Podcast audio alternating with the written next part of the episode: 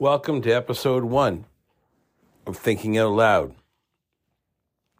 If you found this podcast, then you've had to go searching for it because it's brand new, like I said in the little opener, my cold opening. But after careful consideration, I thought I wanted to start a podcast. And I didn't know what to do, so I thought, you know what? I'll just do my thinking out loud bit and see how it goes. A little bit about me I've been a funeral director for 35 years. This podcast won't be all about that, but I'm sure from time to time it'll work its way in because it's kind of what I do. I've also sat on government boards, and I've done that for about 20 years. I've been president of associations and been part of other associations, and all those things ran parallel to my career. I've had a very interesting life in terms of my job. Certainly, being involved in funeral services is a different job every day, and it's a rewarding one. But, like I say, I don't want to make this all about that. When I got thinking about doing the podcast, I was like, heck yeah. Every day I get in my car and I drive from small town of Renfrew, Ontario down to Ottawa and I was tired of listening to music all the time or just talk radio. So I started going through the different podcasts that were out there and I found some amazing things like I could find stuff on business or self improvement, general news and politics, different views of things. There's some great business people who give advice and it's free. They've started their own podcast not really sure too many people are going to want my advice, but it's free. And you know what they say you get what you pay for sometimes. But I probably have some guests on from time to time. We'll talk about things. Like I say, it'll relate more to what's going on in the world or what's going on with me. And it might get down to the nitty gritty world of funeral services, but heck, not everybody wants to hear about that. The reason that this all came about, though, is kind of interesting, I think. I was at the office one day, and one of my colleagues was talking about how she was going to start her own podcast. I had lots of questions because I was, I'm an inquisitive kind of person. And I realized that this young lady is quite the entrepreneur. She started a little business called Be Your Own Biggest Asset, and you can probably find her podcast and give that a listen to as well but she's also involved with Monat, a company that provides hair products and skincare products, and she's done very well by that. And all of this is in like the first 21 years. She's graduated from high school, obviously, and gone on and done college. And while she's been working with me, or with us, I should say, where I work, she's managed to take another online course and will soon become licensed in my profession as someone who looks after people who want to do pre planning. And she's got a podcast. So I'm not sure how she jams it all into her day, but she's doing it. And I thought, hey, that's a great idea. You know, I kind of like the idea of having one. So call me a copycat or whatever, or maybe she's just the catalyst for starting it, but I created my own. I'm kind of an outspoken person as it is, anyways. And I found lately that I've been providing content to funeral magazines and other different media sources. Through the pandemic, I was on TV talking about how we were all managing in, in my profession. I've been on Radio 1 with Rita Celli, and we did a big half hour noon episode all about eulogies when people were phoning in and asking questions. And so I guess there's all kinds of topics out there that we or I can address and chat about. And we'll see what comes from all of this. I certainly do think it's pretty cool. And I, I've always enjoyed being sort of in the tech world. And this is kind of partly tech and partly media. Heck, I remember when I went off to college, one of the requirements was I had to take a typewriter with me. I can tell you I didn't know how to type, and some of the longer assignments I had to get done got sent home to my dad's secretary who helped get them typed up and back to me. If I had to do something quicker, I would try and get somebody in school to help. And worst case scenario was there was a lot of late nights with coffee and two finger typing.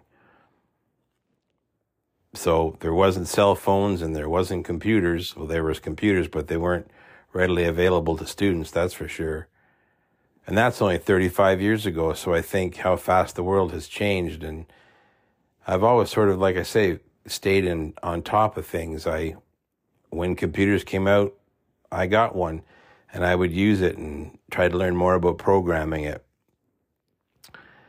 And I do recall probably buying my first computer. Well, I got my first computer from my parents in the early 90s when the Commodore computers came out, but they were sort of a cross between a computer and a game station. A lot of my friends were buying, back then, there was the Ataris and stuff like that. And everybody had one of those, but not me. I had a Commodore computer, and the games were not nearly as interesting, but it was certainly fun to learn it. And even back then, I had no idea where it was going to go, but it's pretty fascinating to have been on top of it as it traveled from where it is, where it was to where it is. We didn't have cell phones. if you wanted to communicate with your classmates, you did it in class. And if you wanted to make plans, you made plans during the day to go out somewhere and meet at night. We we didn't talk on the phone a whole lot. I can remember by the 90s we had pagers. And all that would do is you could page a, a code or a number to somebody and they could call you back. By the mid 90s, employers started buying cell phones and then I had access to one.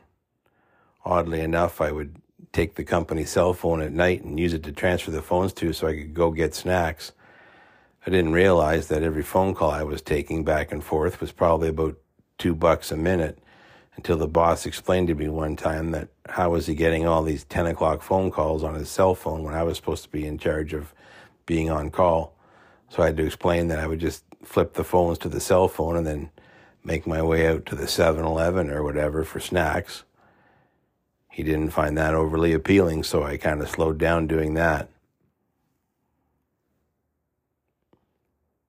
You know, and then computers did enter into the profession and all professionals and stuff like that. And I just found it was important to stay on top of stuff. So here we are. Today, you can make your own podcast, publish it, put it out in the World Wide Web, and anyone who wants to can pick it up and listen to it. So I think that's pretty cool.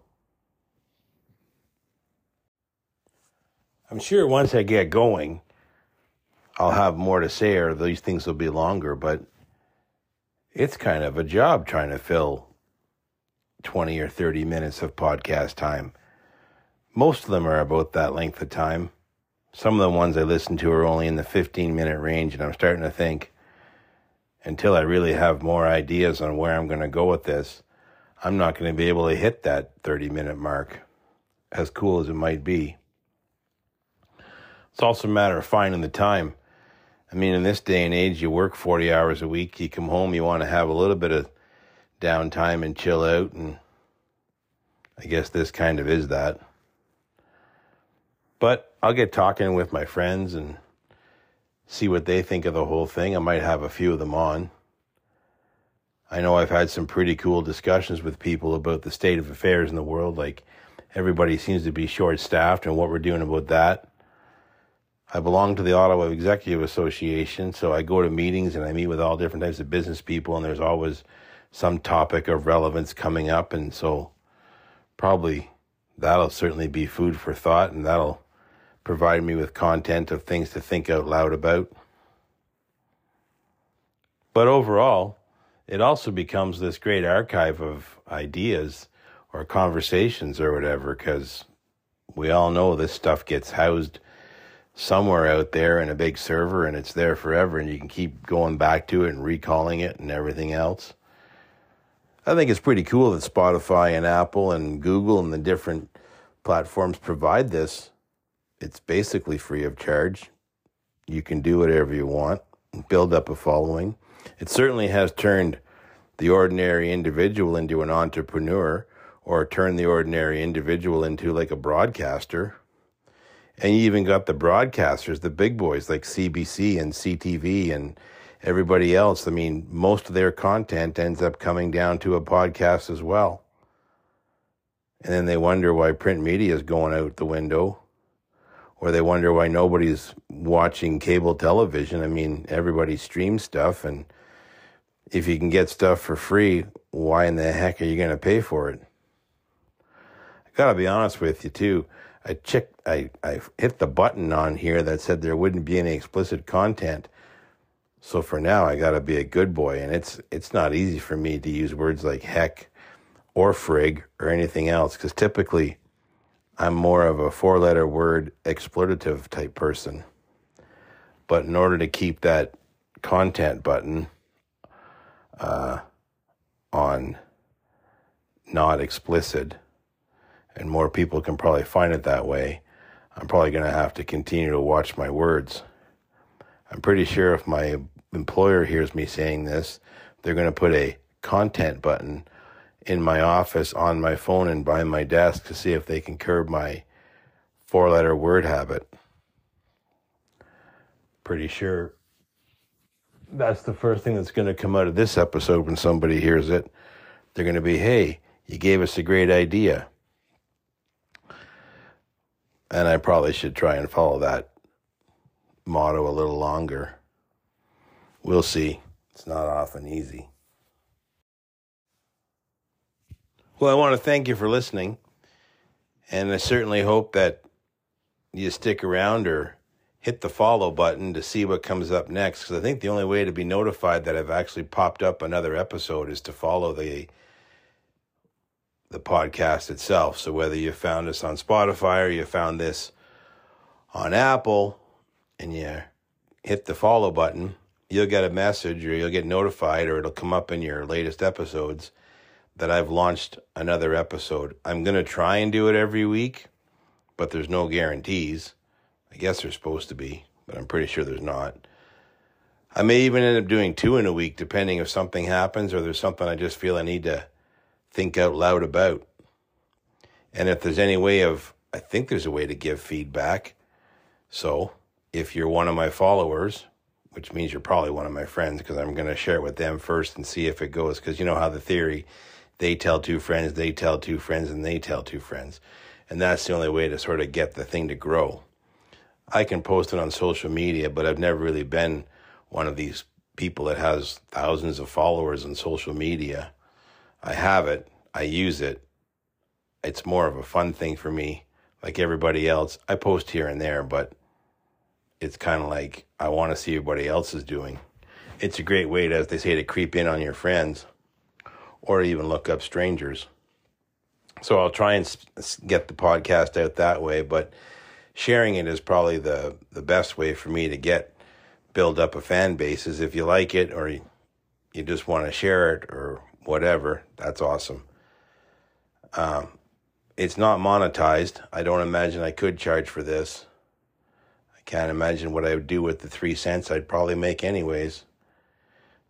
I guess I'd have to wait till I had five because no one takes pennies anymore. Anyways, I'm going to wrap it up. I just want to say thanks very much if you've tuned in to listen. I certainly appreciate you uh, letting me rant in your ear for what's probably going to be 15 minutes for now. And like I say, I'm hoping to build on this and get more interesting podcasts. Pretty sure I'm going to get some people on here to help me build up the fan base. I'm not going to be like Jason and Travis. I'm pretty sure I'm not going to get Taylor Swift or anybody really cool on here. Although I did think how that podcast went to number one right after Travis started dating Taylor Swift. I guess he beat me to it, so I'll just have to grow the fan base the natural way. All right, folks, that's it. Thanks very much. We'll hear each other soon.